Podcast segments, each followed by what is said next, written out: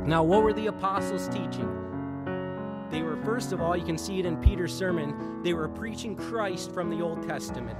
They were drawing out Christ from all the messianic prophecies in the Old Testament, from Isaiah, from Joel, even from Psalms. And they were teaching Christ and Him crucified. They were teaching the good news, the fullness of the gospel, that Christ had come. He'd suffered and died. He'd lived his sinless life, and he rose again on the third day. And whosoever calls upon the name of the Lord can be saved.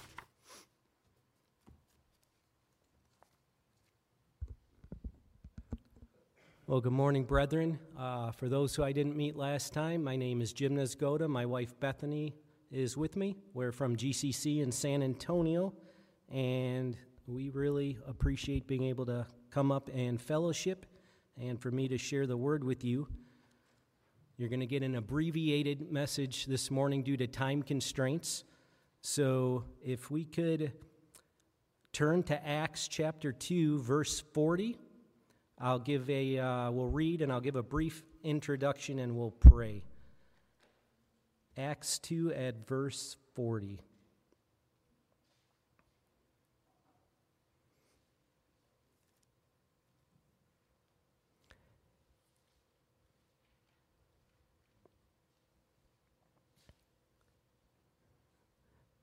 Verse 40.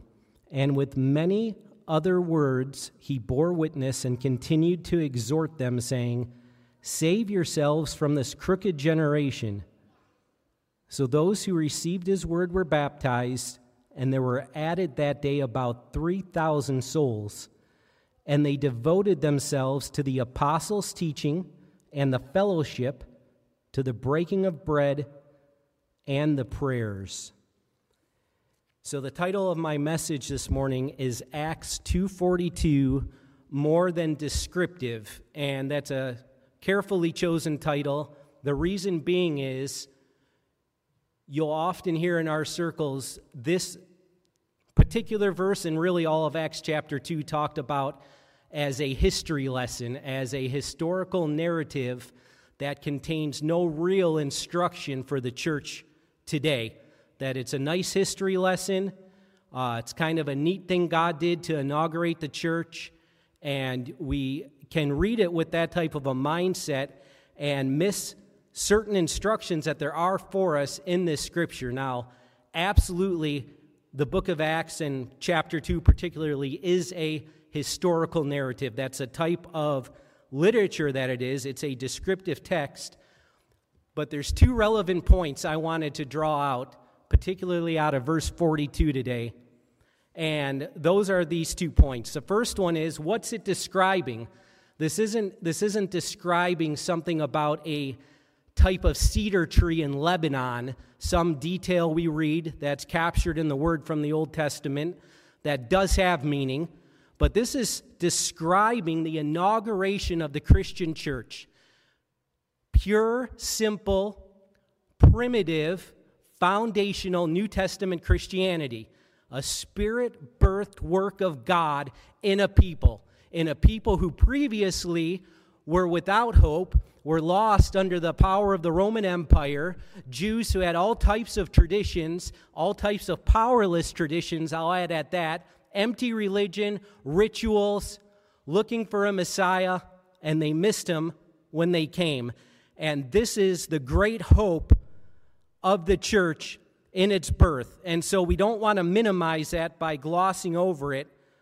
And the second point is historical narratives, when you're reading scripture and it's describing events that took place, there often is value that's to be found in those narratives. Uh, one example we see of that, don't turn there, but in 1 Corinthians 10, Paul says of the Jews in the wilderness, Nevertheless, with most of them, God was not pleased, for they were overthrown in the wilderness. Now, these things took place as examples for us that we might not desire evil as they did. And he goes on and says, Now these things happened to them as an example, but they were written down for our instruction, on whom the end of the ages has come. So if there's these events that took place thousands of years ago, that took place prior to the cross under the law, which was the ministry of condemnation, that were written as warnings and examples to keep us from sin, how much more did God have this narrative in the book of Acts recorded as an example for us? The very birth of the church, the very life of the church, the, the hope of Christ in his people through the Holy Spirit. So we don't want to just blow past that. We want to look at this carefully, at all the nuances, and we want to mine precious things out of it that'll be profitable to our souls and as a local church. And with that, let's pray. Yeah, Father, we do thank you we can be here today. Thank you that my wife and I can be here with these precious saints, Lord, and share your word. And I, I pray you help me, Lord, to share it in simplicity, to share it in truth, to share it in the power of your Spirit, God. I, I ask that you would strengthen your people through it. Lord, Lord, just as you stirred your saints back then and brought great life to your church, Lord, I, I ask that you would continue to stir this body, to encourage them, to bless them, that we could rejoice in you more, that we could glorify you more, that we could have an expectancy that you're still Lord of heaven and earth, that you're Lord of your church, and you rule on high, Lord, and that you would bless your saints for gathering faithfully through the teaching of your word today. In Jesus' name, amen. Amen. So I'll spend most of my time in verse 42, but I did want to just review a couple things in verses 40 and 41.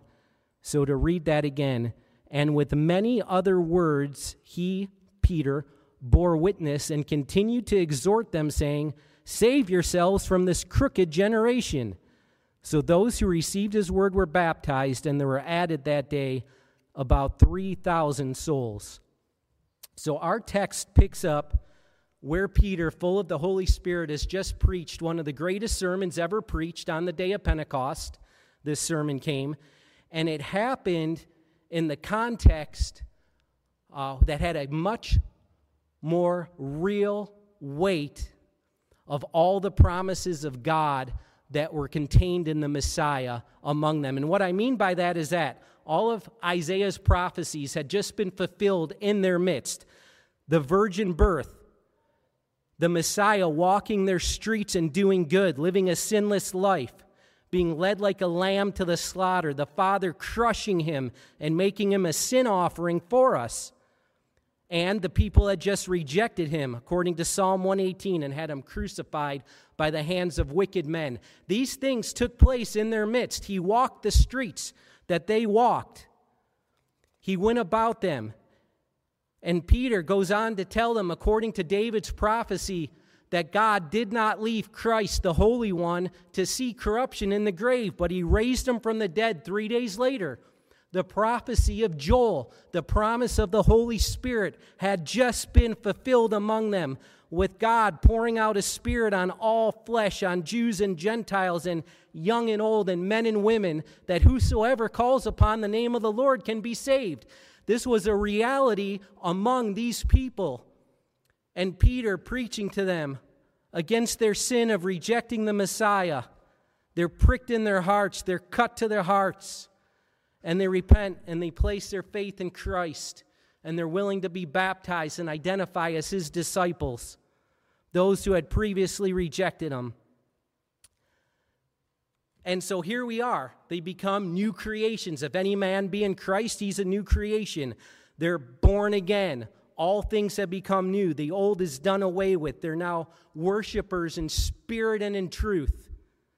They they're being brought off from the old covenant, from the letter that kills, to the spirit which brings life. And more than that, on a much larger scale around them, the veil of the temple had already been torn in two. And the whole old system, the way that they did church, if you would, the temple service, the Levitical priesthood, all of the rituals are passing away, and soon God will destroy the very temple through the Romans in 70 AD. And they're brought off into this new and living way in the new covenant where we become the priesthood.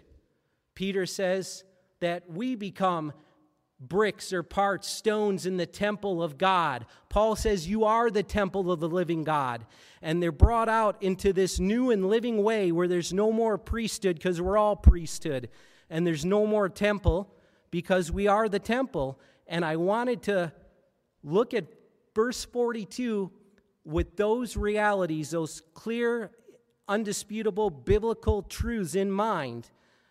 And I wanted us to be instructed by verse 42 with that in mind because our religious flesh is very prone to slide back and gravitate towards rituals, to gravitate towards traditions, to gravitate towards old covenant thinking, to dry formalities, to doing church as a routine and that type of life is a poor substitute for life in the Spirit and for the realities of the new covenant.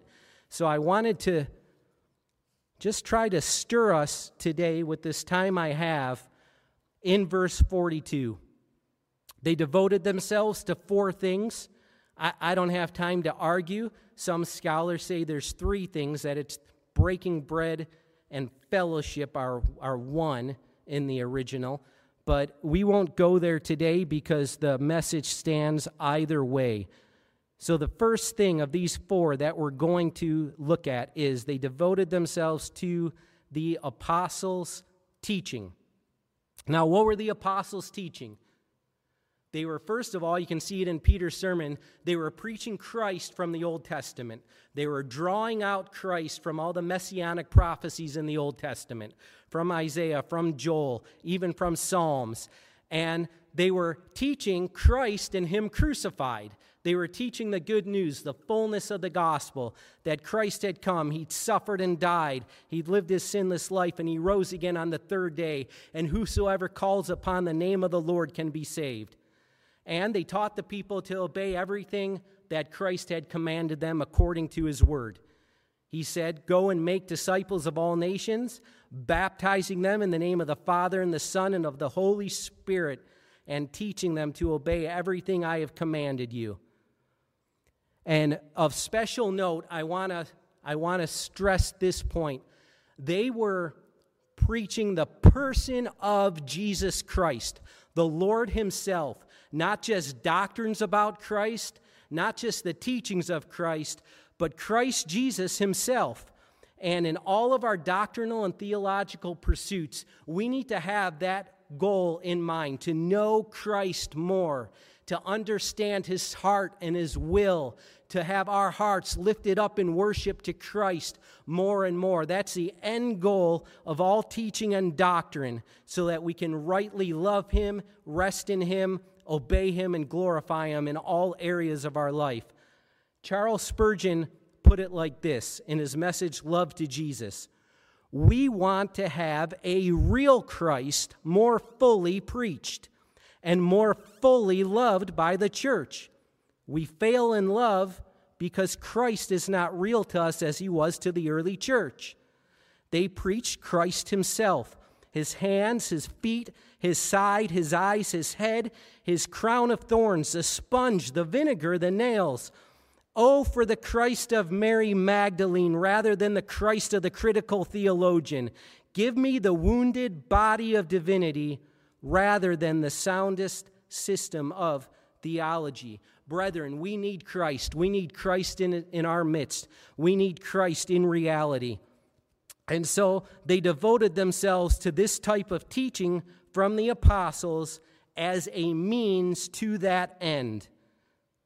And we don't have the apostles here with us, obviously, but we have their doctrine, we have their teaching here in our Bibles. And when we come to the Word of God and we're looking at the attributes of God and the holiness of God and all of these, these areas of doctrine and theology, let's keep Christ front and center in all of our pursuings. So, we are expected to continue, as another version says, steadfast in the apostles' doctrine, very much so. So, this is a narrative that says they continued or devoted themselves to the apostles' teaching, but we ourselves are to continue devoting ourselves to the scriptures, the apostles' teaching, and the rest of the scriptures. Paul told the church in Thessalonica, I put you under oath before the Lord to have this letter read to all the brothers. The New King James says, to all the holy brethren, that is, to all the church.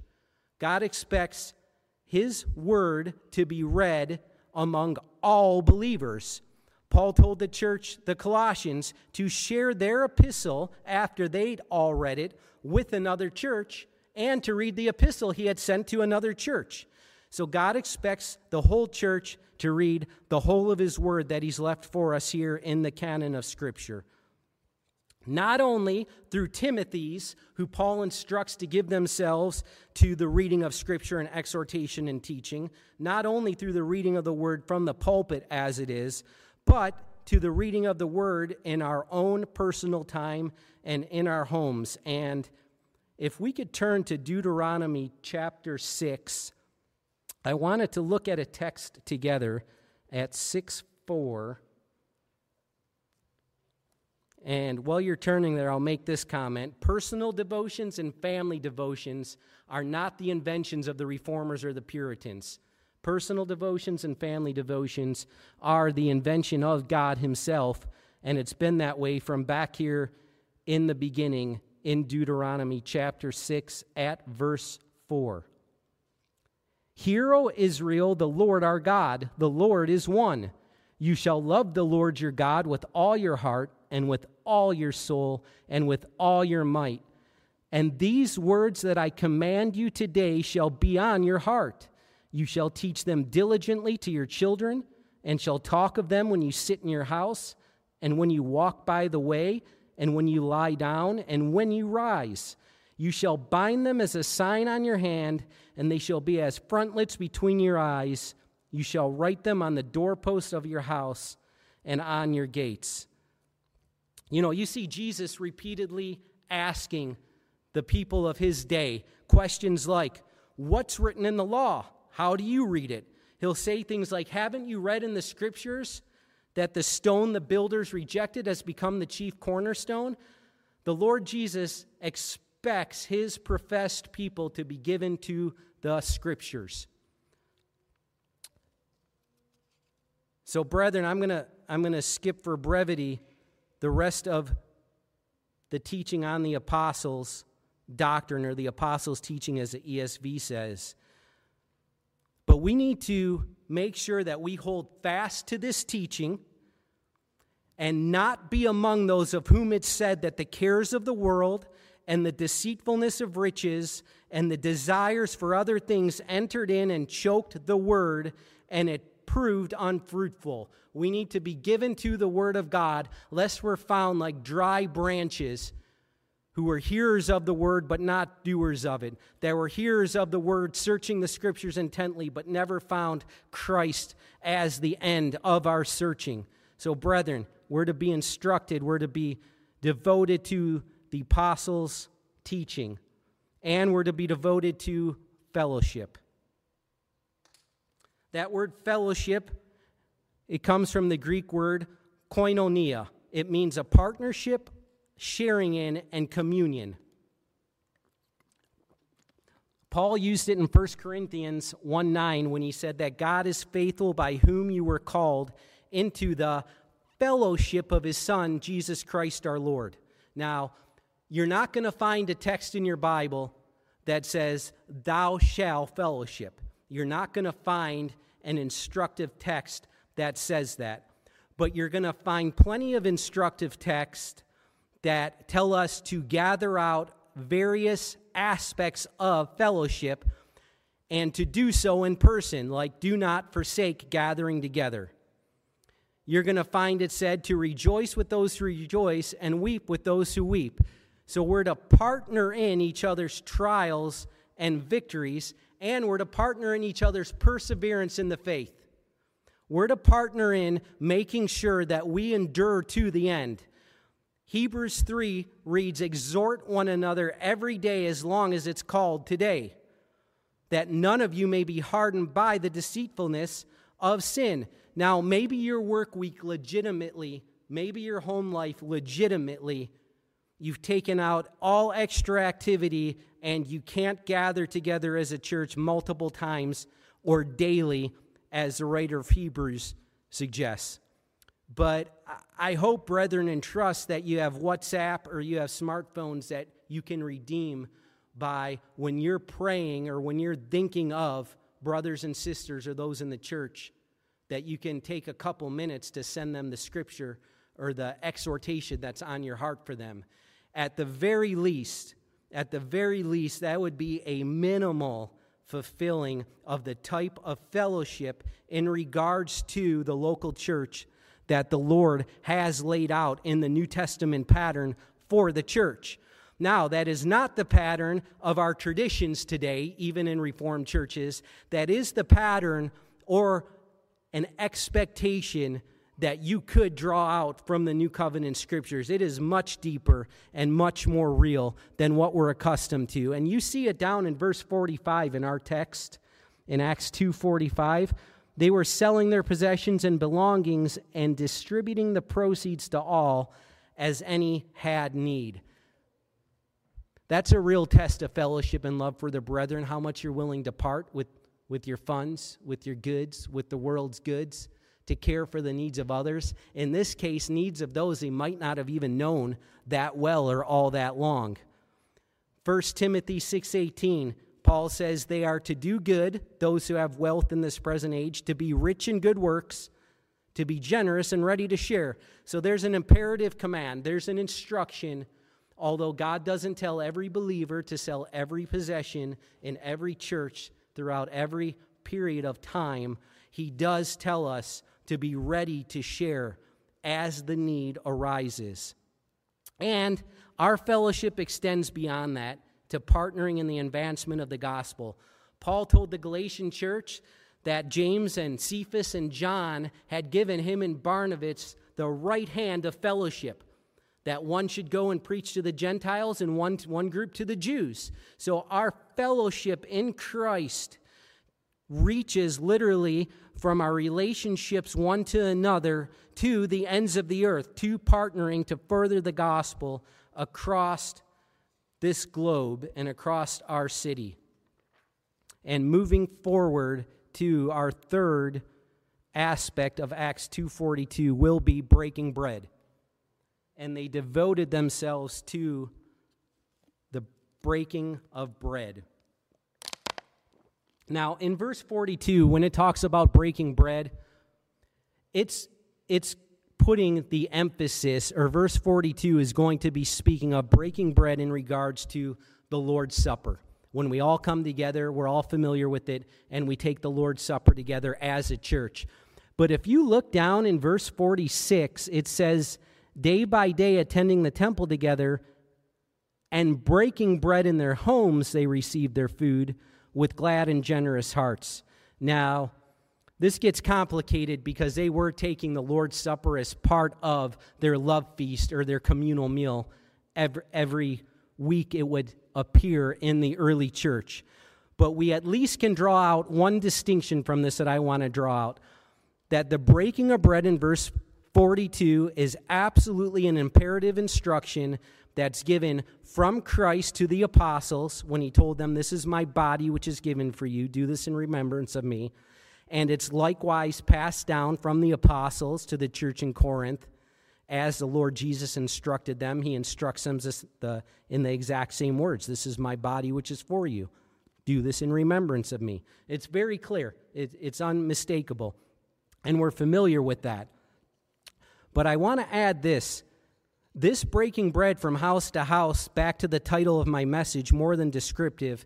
You'll read commentaries that say this is because there were so many people from out of town for the day of Pentecost that it was necessary to show that type of hospitality, and it's no longer really applicable. Well, that is part of the reason they were breaking bread from house to house historically, but you'll find, I shared last time in 1 Peter 4, that we are instructed to be hospitable to one another. And if you look at his hospitality historically, breaking bread or sharing a meal is almost exclusively part of extending hospitality. You'll find that in Romans 12 to be hospitable to one another.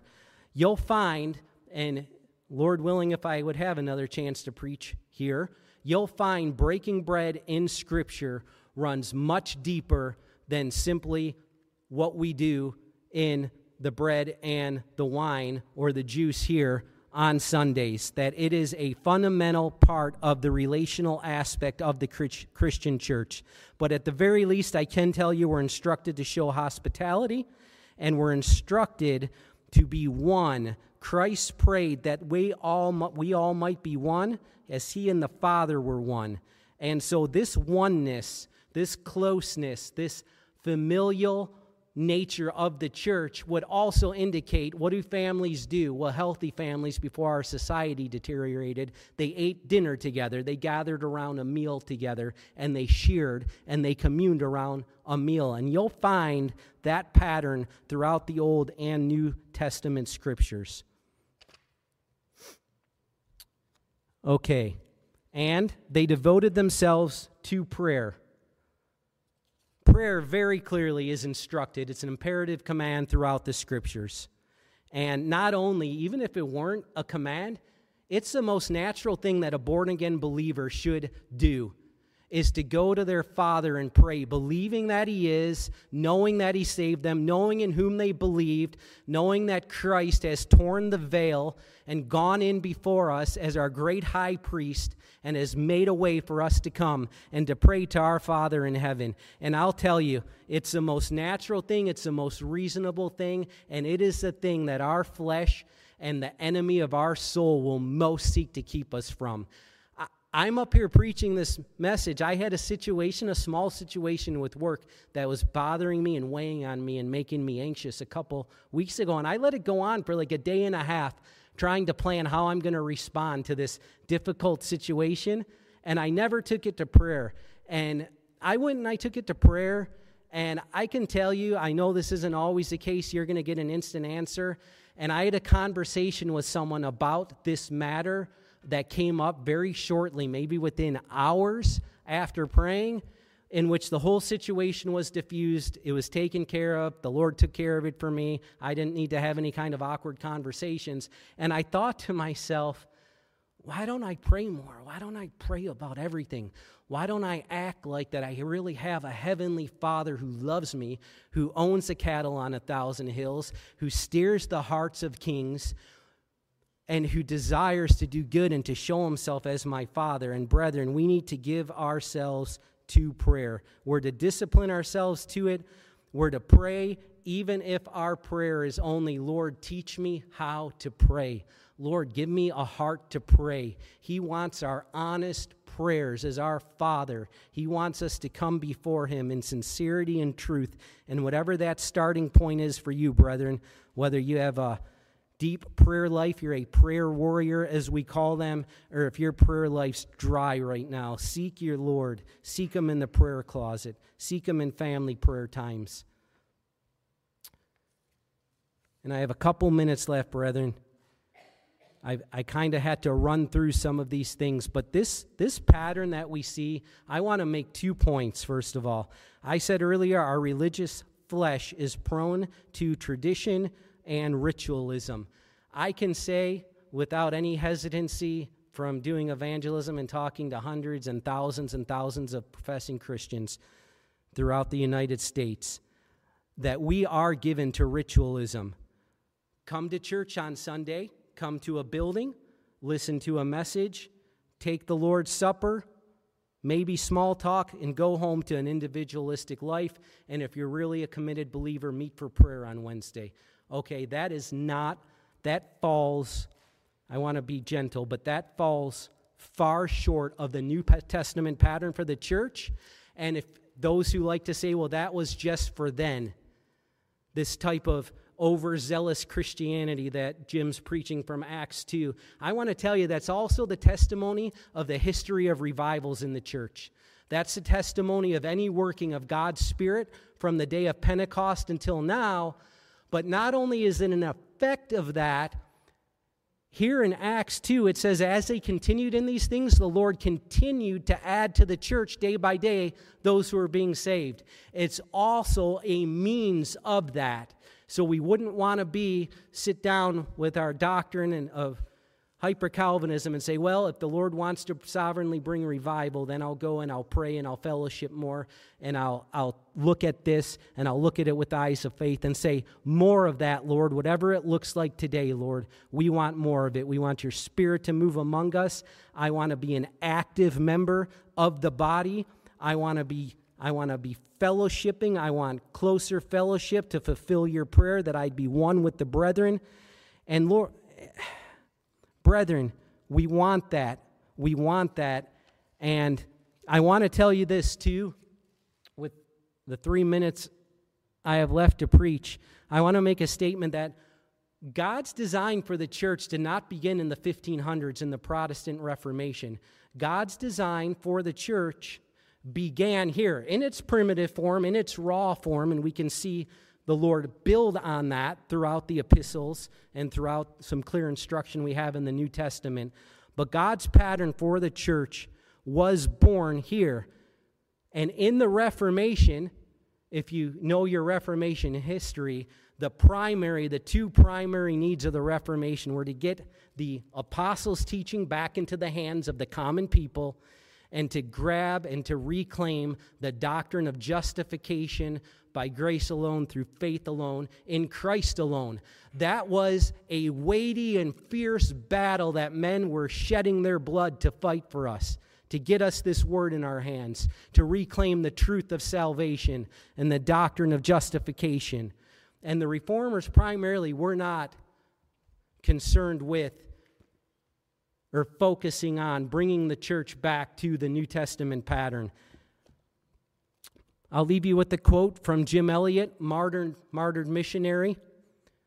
He said this The pivot point hangs on whether or not God has revealed a universal pattern for the church in the New Testament. If he has not, then anything will do so long as it works. But I am convinced that nothing so dear to the heart of Christ as his bride should be left without explicit instructions as to her corporate conduct I am further convinced that the 20th century has in no way simulated this pattern in its method of churching a community. It is incumbent upon me, if God has a pattern for the church, to find and establish that pattern at all costs. Now, brethren, I've, I've showed you four aspects of the New Testament pattern for the church. I wish I had another half an hour to expound upon them. I don't. Lord willing, next time I can. But if we could just close in prayer and then we can take the Lord's Supper together. Lord, you're the same yesterday, today, and forever, God. Lord, like the gray sky today, Lord. Lord, there's, there's, a, there's a gloom over your church, Lord. I, I see it, Lord. I see it throughout the brethren in the land, God, through the believers I know, God. Lord, there's a lack of expectancy of your strong hand to move, Lord. There's a lack of expectancy for you to come and bring glory to your church again, Lord, to bring life, to bring that depth of community, Lord, to bring that zeal that comes not from being mustered up in the flesh, but through your spirit working and willing in us. Father, I ask you in some measure, I ask you to bless the brethren here, Lord. Bless these faithful brethren, God. Stir their hearts, God. Lord, Give, give, them, give them a greater vision of your power, Lord. Lord, and not to question if you can furnish a table in the wilderness, God, but that you would you'd cause them to overflow with your spirit, to overflow with expectancy, to see your hand guide them, Lord, more and more in the days ahead, I ask. In Jesus' name.